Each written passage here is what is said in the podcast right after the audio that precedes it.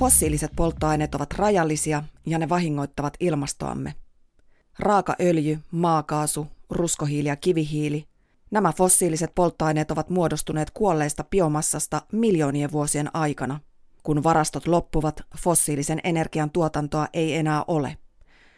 Tarvitaan vaihtoehtoja, mieluiten sellaisia, jotka valmistuvat nopeasti.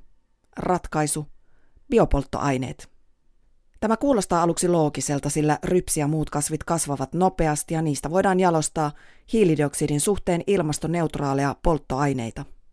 Ympäristönsuojelijat ovat kuitenkin vahvasti toista mieltä. Maan viljely vaihtoehtoisia polttoaineita varten on kaikkea muuta kuin ympäristöystävällistä, sanovat Greenpeacein kaltaiset järjestöt. Greenpeace selvittää.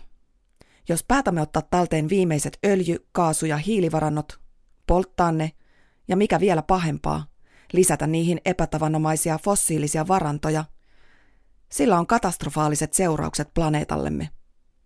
Silloin puhutaan ilmaston lämpenemisestä noin 4-9 celsiusasteella ja merenpinnan nousemisesta 3-8 metriä. Biopolttoaineet ovat biomassasta valmistettuja nestemäisiä tai kaasumaisia liikennepolttoaineita, kuten biodieseliä ja bioetanolia – ne toimivat uusiutuvana vaihtoehtona fossiilisille polttoaineille EUn liikennesektorilla ja auttavat vähentämään kasvihuonepäästöjä sekä parantamaan EUn toimitusvarmuutta. Tänä vuonna EUn tavoitteena oli, että 10 prosenttia jokaisen EU-maan liikenteen polttoaineista tulee uusiutuvista lähteistä, kuten biopolttoaineista. Polttoainetoimittajia on myös vaadittu vähentämään EUn polttoainevalikoiman kasvihuonekaasuintensiteettiä kuudella prosentilla vuoteen 2020 mennessä vuoteen 2010 verrattuna. Ympäristöjärjestöt kuitenkin sanovat, että kasvatettavan materiaalin käyttö ei ole luontoa suojeleva vaihtoehto. Asiantuntijat kaikissa EU-maissa väittelevät, onko tämä oikea suunta vai ei. Liettuassa Litbioma-yhdistyksen puheenjohtaja Marius Valukyynas esittää – että Liettuan tulisi hyödyntää biopolttoainepotentiaaliaan ja saavuttaa Euroopan unionin direktiiveissä säädetyt tavoitteet.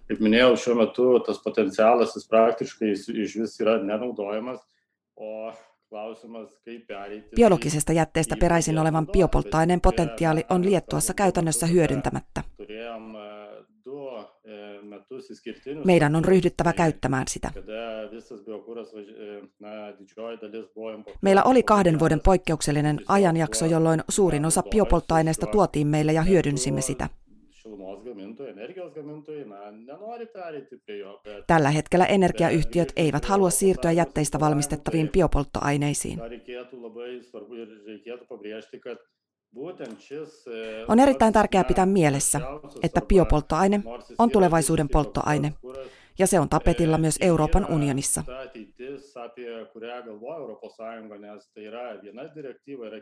Tämän tyyppisen polttoaineen kuljetukset energiantuottajille on säädelty selkeästi. Uusiutuvien resurssien järjestelmälle olennaista on etäisyydet voimalaitoksiin. Biopolttoaineet, joita voisimme käyttää, ovat paikallisia ja meillä on mahdollisuus aloittaa niiden käyttö niin laajasti kuin mahdollista. Meidän on tehtävä siirtymä niihin, jotta voimme saavuttaa Euroopan unionin direktiiveissä säädetyt tavoitteet.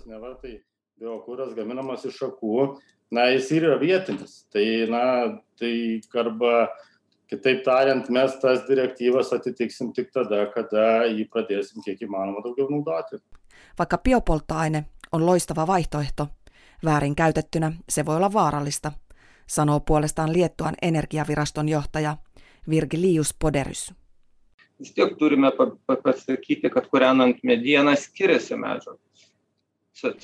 Meidän on huomioitava, että kaikki puun polttamisen materiaalit eivät ole terveellisiä.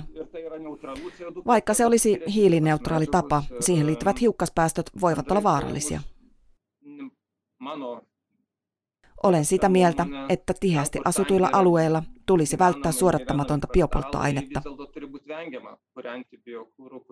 Siitä vapautuu hiilidioksidin lisäksi paljon hiukkasia, kaasuja ja ilmansaasteita.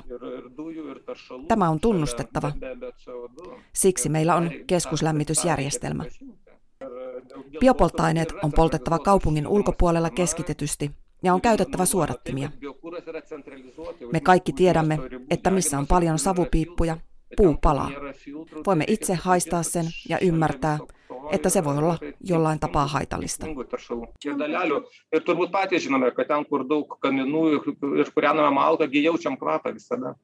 Romanialainen Rasvan Dan, biopolttoainetehdas McPharmaconsin johtaja, näkee biopolttoaineiden tuotannossa ja käytössä etuja fossiilisiin polttoaineisiin verrattuna. Ca și materii prime se pot folosi orice tipuri de ulei de origine vegetală sau animală, bineînțeles inclusiv Raaka-aineena voidaan käyttää mitä tahansa kasvi- tai eläinöljyä, mukaan lukien ruokaöljy.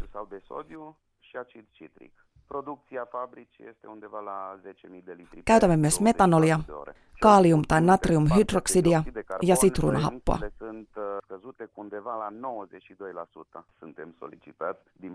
Tehtaan tuotanto on 10 000 litran luokkaa vuorokaudessa. Ainakin hiilidioksidipuolella päästöt ovat laskeneet noin 92 prosenttiin. Valitettavasti emme voi täyttää kaikkia markkinoiden vaatimuksia. Tästä tuotteesta on tullut yhä suositumpi. On valitettavaa, että tuotantotason ja tuotantoyksiköiden lukumäärän suhteen meitä on hyvin vähän Romaniassa, emmekä pysty täyttämään markkinoiden vaatimuksia.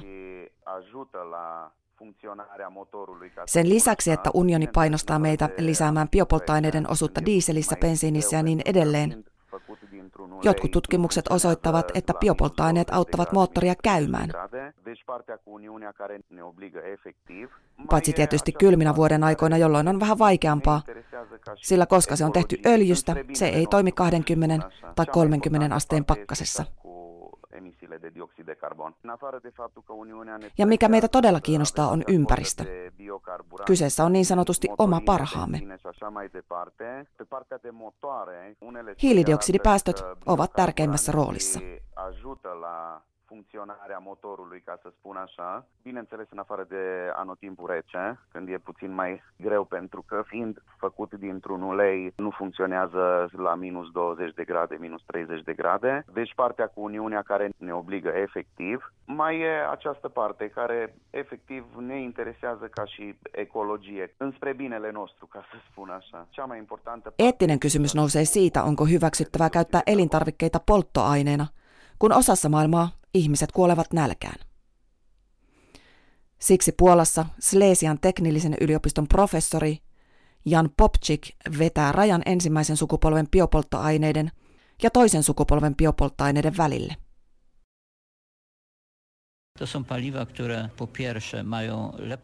Toisen sukupolven biopolttoaineet ovat polttoaineita, joilla on suurempi ja parempi energiatehokkuus, eli saamme niistä enemmän energiaa. Mutta kyse on myös siitä, että ne ovat substraateista valmistettuja polttoaineita, jotka eivät aiheuta suoraa kilpailua ruoan kanssa. Jos tuotamme etanolia, jos tuotamme estereitä, kilpailemme suoraan ruoan kanssa, koska voimme käyttää rypsiöljyä sekä elintarviketarkoituksiin että dieselpolttoaineena.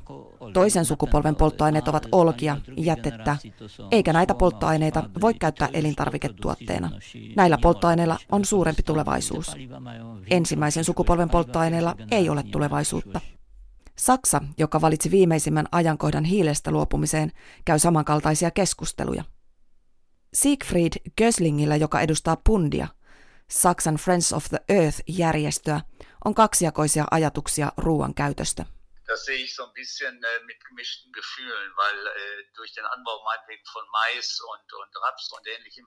Minulla on asiasta ristiriitaiset tunteet, sillä maissin ja rapsin viljely vie arvokasta viljelymaata, jota todennäköisesti tarvitsemme tulevaisuudessa uudelleen elintarviketuotantoon. Varsinkin kun joissakin maissa katoaa yhä enemmän viljelymaata, joka voitaisiin saada käyttökelpoiseksi. Sanoisin, että näin tämän yhden puolen, mutta samalla näin myös toisen. Eli että fossiiliset polttoaineet saastuttavat ympäristöämme yhä enemmän hiilidioksidilla. Kyseessä on siis hieman toisaalta, mutta toisaalta tilanne. Eli tällä hetkellä tilanne on vaikea. Das ist so im Augenblick eine schwierige Situation in meinen Augen. Siegfried Köslingille vetyteknologia ja aurinkoenergia ovat ympäristöystävällisempiä vaihtoehtoja, vain siirtyminen niihin on vaikeaa. Suomessa bioenergia on jo nyt hyvin merkittävässä roolissa energiajärjestelmässä. Bioenergia ryn toimitusjohtaja Harri Laurikka kertoo, että noin 30 prosenttia kaikesta meidän energiasta on bioenergiaa, ja noin kolmannes suomalaisten kodeista lämmitetään puulla. Kun puhutaan biomassan hyödyntämisestä, hänen mukaansa tulevaisuudessa on olennaista päästä mahdollisimman korkeaan jalostusarvoon.